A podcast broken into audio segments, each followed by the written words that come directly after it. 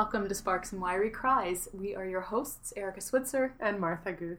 You were just listening to Amanda Keesmaat on the cello and Sylvain Bergeron on the theorbo, introducing us into the world of Renaissance song. Yes, the title of that was, in my best Italian, Io veggio i campi verdeggiar fecondi. Brava! Yes. Uh, so, yes, we are indeed delving into early, early song today, and we're talking real early, like uh, late 16th, early 17th century Florentine song. And of course, when we talk about Florence, you have to talk about the Medici family. This is the High Renaissance, the center of musical innovation, which of course followed the artistic innovation that had been going on for quite some time already in Florence. So, a little word about musicians and artistic patrons. Musicians and artists have really always had a love hate relationship with wealth and what comes along with it. And typically, um, and uh, up to this very day, classical musicians rely on patrons to support what they do. The biggest musical companies in the world still don't support themselves on ticket sales alone, and they vie for wealthy donors. This, of course, also happens on an individual level as well. This uh, this was essentially the height of this practice in Florence with the Medici family. They were a family and political dynasty that eventually grew initially through textile trading, I believe, through wool in the 14th century, to um, being a ducal power and uh, founding their own bank. Uh, it was, in fact, the largest bank in Europe in the 15th century. They really became one of the most powerful families in the Renaissance. They were responsible for lots and lots of interesting things that happened in Florence. I think actually most interesting to me was a series of covert tunnels called the Vasari Corridor, and that was named for the man who designed them. And they went throughout Florence and most famously over the Ponte Vecchio, which means Old Bridge. Uh, and that's a bridge that's lined with storefronts that are that house jewelers now that led out of town to the Pitti Palace, which was their residence, to the offices of the Uffizi, which is where they worked. Uh, and this was a way for the family to move about without being seen by their enemies and to escape should the need arise. That's so cool. I want to go on a tour of those. I know. Yeah, me too. I don't know how you can how you get to do that. Apparently, I think it's quite difficult to to, to get into those. Be so cool. So, at any rate, they are responsible for the artistic works of Donatello, Leonardo da Vinci, Michelangelo, Fra Angelo. It goes on and on. Sorry, that was Fra Angelico. In fact, not Fra Angelo. um, they were also a patron of Galileo, by the way, who tutored their kids. Tutored their kids. Can you imagine coming home from school at the end of the day? So, kids, how was how was school? Oh, it was great. Galileo taught us the coolest things. Yeah. Or no, Galileo sucked. It was totally boring. Also, if you've ever been to the famous Uffizi Gallery, that, of course, uh, the core of that is their family collection. The musicians that the Medici family touched would be the German Heinrich Isaac, the Italian Jacopo Peri, who wrote the first operas, and most notably for us today, Giulio Caccini and his daughter Francesca, they were both employed by the Medici court, and they were major players in the development of solo vocal music. Um, but what I think is even more interesting to us is that his daughter was, in fact, a major player there.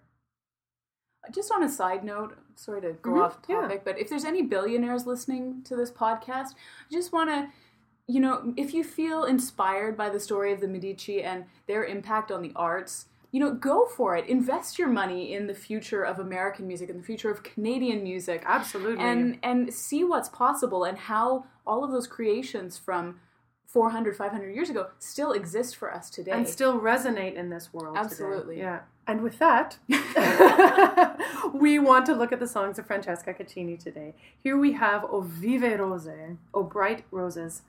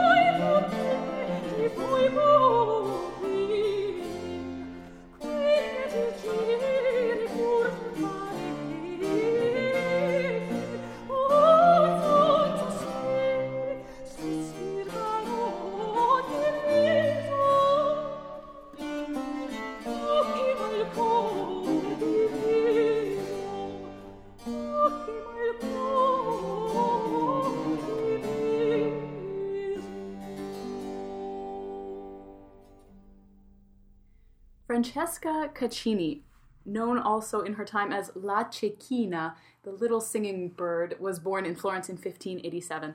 And I, I just need to admit something from the very beginning. I saw the CD cover, which has her name on it, by the way, and all I saw was Caccini, and I assumed it was Giulio Caccini because I had no idea that he had a daughter. Yeah. And certainly not that she was a composer of the quality that she is. Yeah, I'll admit to that too. That's embarrassing. it was it felt a little embarrassing. She was his eldest daughter, and he was, as Martha's already mentioned, a part of the Florentine Camerata, the chamber or the, the group of, of artists who were um, so prolific in that time, and they were dedicated to the representation of the human soul through music. How beautiful. How beautiful, and something that we can't talk about somehow anymore in 2010. Have you heard anyone say that recently? No. I think we should say it more often. I think it's a noble pursuit. It certainly was then. It was the absolute quintessential artistic pursuit was to find and know the human soul and to find its affectations in music and create that. And that's why the music is so stunningly glorious mm-hmm. and so true to the words. So back to Francesca Caccini. She was the first woman uh, known to have composed opera. She was a prolific composer. She sang and she wrote poetry and she even played several instruments and she taught as well. And she was absolutely surrounded by singers her whole life. She was the daughter of a singer, she was the mother of a singer, she was the wife of a singer, the sister of a singer.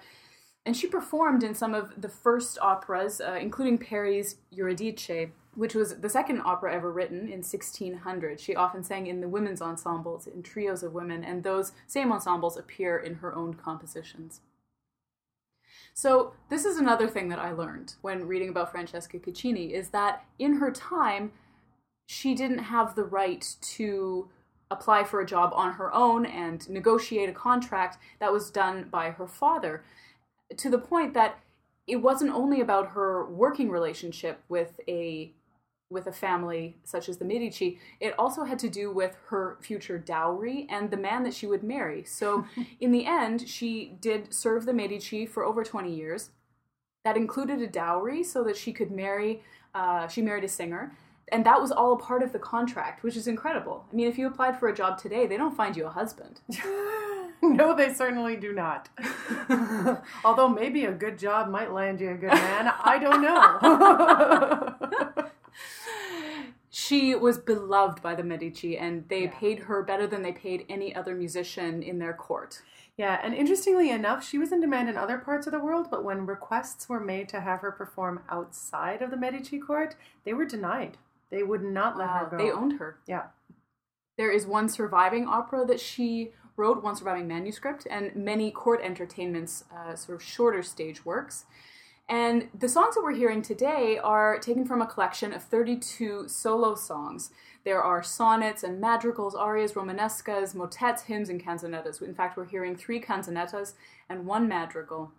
And something, uh, because she was so involved in the world of singing, her notation for singers was crystal clear. She mm. wrote in all kinds of ornamentation, mm. very beautiful phrasing, and she took great care to fill the score with information about the nuances of the poetry and the singing. And she also took particular care with speech rhythm of Italian. And I think that that's what gives these songs such a brilliant uh, spoken quality to them. Some contemporaries remembered her as being fierce and restless, and others remembered her as being always gracious and generous. Either way, or maybe she was all of the above, I wish that I had known her. So, to hear some of the fierceness and the restlessness, we have our next piece, Se Muove, or If He Decides to Take an Oath. Our performers Shannon Mercer, Sylvain Bergeron, Luc Beauséjour, and Amanda Keesmaat.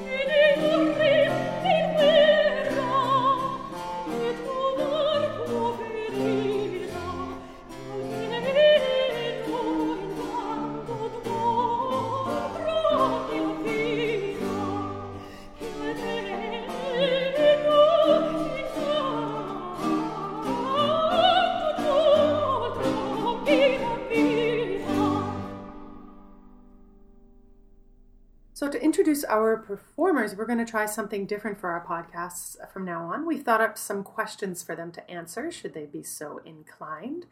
Uh, and if you'd like uh, a sort of more traditional bio, you can go to our website and they will be posted there. That's www.sparksandwirycries.com. So, soprano Shannon Mercer. Her hometown is Manotick, Ontario, which is 30 minutes southeast of Ottawa in the Rideau Township. And along the Rideau Canal the Rideau Canal. She can ice skate to work. Yeah, she go or to Ottawa at least. Anyway, if she's got a gig there, it would be awesome. and she currently resides in Toronto. Uh, we asked her about a favorite song, whether it be all time or current, and she said, That's a hard question. I'm currently working on a concert of Monteverdi and Purcell with the same band, the same group of musicians from this uh, Caccini recording, her buddies, and they'll be embarrassed because Their nickname is Boots and Loots, and that's because Amanda, that's Amanda Keesmaat and her love boots. All right. And the lutes, I'm I'm assuming, are referring to the, the instrument, or maybe just the men. I don't know. sure. Uh, anyway, she says, I'm enjoying She Loves and She Confesses to by Purcell on a ground bass. And as for popular song, hmm, she likes to listen to the top 40 and likes most of it. Her favorite locale or restaurant, she says, in Montreal, it's Emilio's Pizza Joint, and she goes for the all dressed pizza. And for those who don't know, that's pepperoni, mushroom, and green pepper. Or on the snobby side, it's L'Express, and that's an old style French bistro where the local Montreal celebs hang out.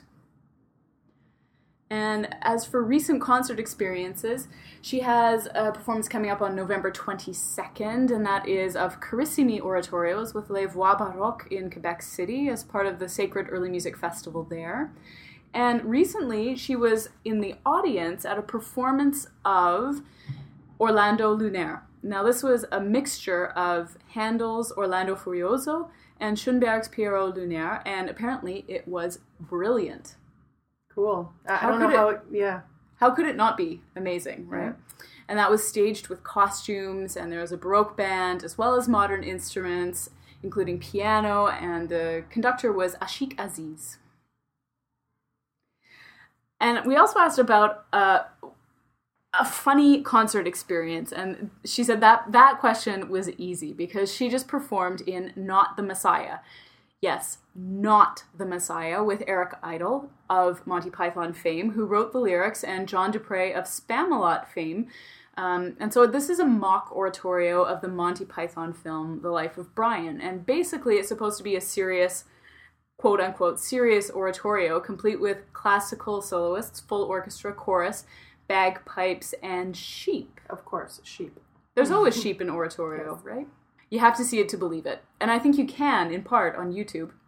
Anyways, she sang a duet with uh, with a tenor who I'm pretty sure was Will Ferguson, who we are going to feature in an upcoming podcast. It's true, and they had a duet called Amor Deus, and it was a Mozartian duet with the lyrics "Oh" and Ah. Thank you for that rendition, Erika. yeah, you're welcome. Basically, Brian and Judith, these were the character names, are in the sack, and in the ending, well, you can guess. And there's a DVD that was recorded at Royal Albert Hall in October uh, as part of the 40th anniversary of Monty Python. So that's it. Pretty cool. We also asked her what inspired the recording, uh, and she said it's. Uh, she said it's a funny story uh, that having already recorded an English CD, French, German, and even Welsh for Analecta, uh, our lovely recording company, I thought that it was time to record something Italian. Simple and blonde, I know. Though those are her words, not mine. so I approached Sylvain with the idea of Italian repertoire, and he took it and ran in all sorts of directions. He had suggested Francesca Caccini, but didn't know if it would make a good disc. But in the end, after looking through all of the manuscripts, we realized there was ample material for this, and that there really hadn't been one recently we asked her what the process of collaborating with four musicians was like, and she said that Sylvain deserves a lot of the praise for the recording. He was excited about it and very passionate. Uh, he also helped find the manuscripts, and then uh, Luc and she spent an afternoon reading through the sacred material. Um, when they decided on the content of the disc, Sylvain took the ropes and thought up ways to make them more interesting with ritornelli, intros, and different combinations of instruments. And yes, uh, ritornelli, for everyone who doesn't know, are repeating phrases that happen, yes, in between instrumental the, sections yes. of music repeated frequently throughout a work, in yeah. between the vocal lines. Uh, and so this would be, of course, different uh, different instrumentation ways to make them interesting. The canzonetti are strophic pieces with three to five verses, and so the challenge was to make them more interesting. The canzonetti are, of course, the songs. For the instrumentalist, what role did the poetry play in your preparation? Well, we asked this, in fact, Shannon as well, and she came back to us with some lovely compliments. and they, she said, "If I can just say one great example of an instrument being sensitive to poetry is in Amanda's beautiful solo piece, Io veggio i campi." That is, of course, the piece that we heard at the very beginning of the podcast. She says. She painted beautiful images of pastures and verdure with the color she uses in her bowing and her phrasing. It's originally a piece for voice and continuo, but I think it works so beautifully as a piece for cello. Indeed. Favorite recollections from the recording process, uh, just discovering the beauty and complexity of the music. Uh, and what role does improvisation play in this repertoire? She says, um, similarly, she says, we played with colors and textures a lot uh, but stuck pretty much to all the notes on the page. I had to change some of the word underlay, which is how the text matches up with the music, because some of the phrases were impossible to sing in length. But this brings up an interesting question. Perhaps they weren't concerned with breathing in the middle of a word. However, every trill, every run was on that page, which is why it is so interesting. Very ornate, embellished writing. There wasn't much room for any more. Hmm. Interesting. The next piece that we're going to hear is called Dolce Maria, and this is a madrigal, typically through composed as opposed to the strophic canzonettas. And the other difference is this is sacred material in honor of the Virgin Mary. And so, to match that in the instruments, the organ is used to reference sacred music in the church, as opposed to using a harpsichord, which would be more of a court instrument. So our keyboard player is Luc Beauséjour. Equally at home at harpsichord or organ. And on the organ, absolutely. I've had the wonderful pleasure to work with him. He is, uh, aside from being just a sweetheart, is an incredibly passionate player. He is uh, knowledgeable to the extreme about uh, the music that he plays. Uh, one would say he, he's also a historian as well as um, beautiful instrumentalist. Fantastic. Well, here they are with Dolce Maria.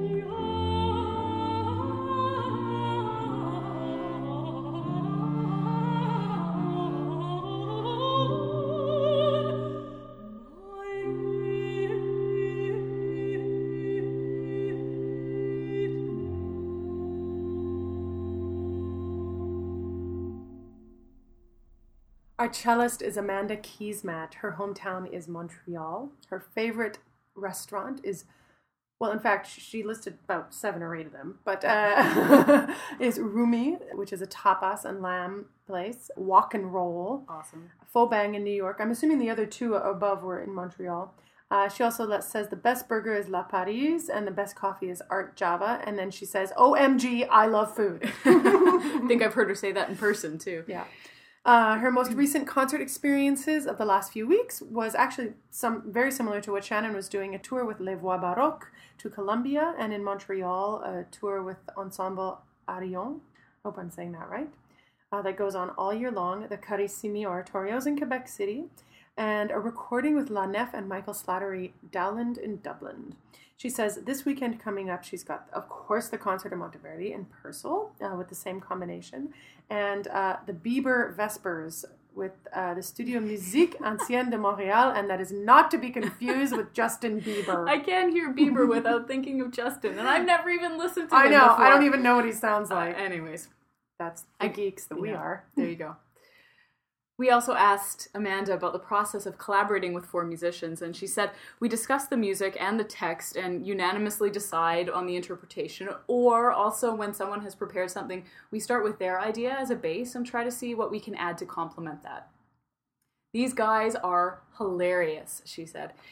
It's really easy going to work with them all. We still have lots to discuss, of course, but quite a bit happens just naturally. We've known each other a long time in various ensembles. And when we asked about about her experience of playing poetry, she said mostly what we tried to do in the continuo, uh, pause for continuo, the instruments supporting the vocal singing. most traditionally harpsichord and viola Yeah. da gamba. Right. But Yes. It could be any Could be any combination, combination. Of, of instruments. Mostly what we tried to do in the continuo was to portray specific words or color the phrases in support of the text, especially in the more dramatic works. So it's really just the same as what you do as a pianist in a Schubert song.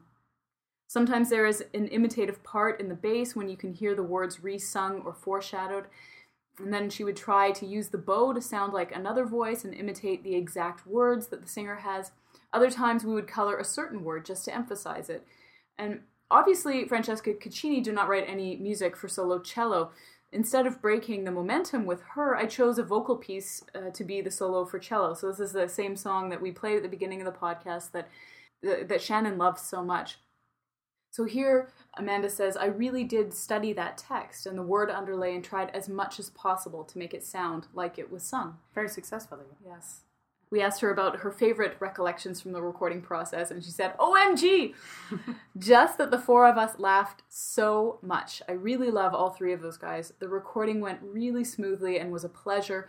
Also, I should say that I feel lucky and grateful to know them and to play together often, not always as four, but in different combinations, inspiring and good to the core people. Amazing artists very differently in the final question from what Shannon said. Improvisation is simply all over the place for the lute, the guitar, organ, harpsichord, in the way that they realize the figured bass. So, Eh, figured bass. figured bass is simply a bass line that is provided as the instrumental part for a work of this era. And what that means is there's a single line written in the score. Sometimes there's numbers underneath the bass line, so that which is referencing certain harmonies that are to be created by the instruments. But really, there's a great deal of freedom for the instrumentalist to decide uh, what direction they want to go. So, as a cellist, Amanda says, I'm not going to add too many crazy ornaments, passing tones and chords, because it risks taking attention away from the vocal line. I'm in charge of making sure that the bass line lines up with the voice. However, we do record many transitions and beginnings and ends of pieces that are played in different ways. And in the way that we paint the words, new things can happen every take or rehearsal. It's subtle. The instrumentation was not exactly improvised, but kind of engineered. Some of the music was written for just guitar and voice, and we were adding the other instruments as we felt was necessary and or interesting and or served a purpose in the piece. So our lutenist, or theorboist, Exactly. is Sylvain Bergeron. Yeah, Sylvain plays just about anything with that uh, requires plucking strings. I guess I I've guess seen so. him play uh, baroque guitar Yeah. and lute and theorbo, and and he does all of it brilliantly. He's I like to think him think of him as the Bon Jovi of the theorbo world. He's a Uh, rock he's star. he's a rock star. He's even got rock star hair. Yep. And uh, and the theorbo, for those of you who don't know, it's a lute. It's a very, it's like a lute on steroids. It's got an incredibly long, long neck, very long strings, and most of the strings are actually, I believe, uh, I hope I'm not wrong on this, for resonance. So they make what would be otherwise a slightly quieter instrument have a little more room so that you could perform in bigger spaces. Yeah. The last song that we were going to hear is Ch'amor sia nudo, or Let Love Be Bare, or Naked. Or Naked.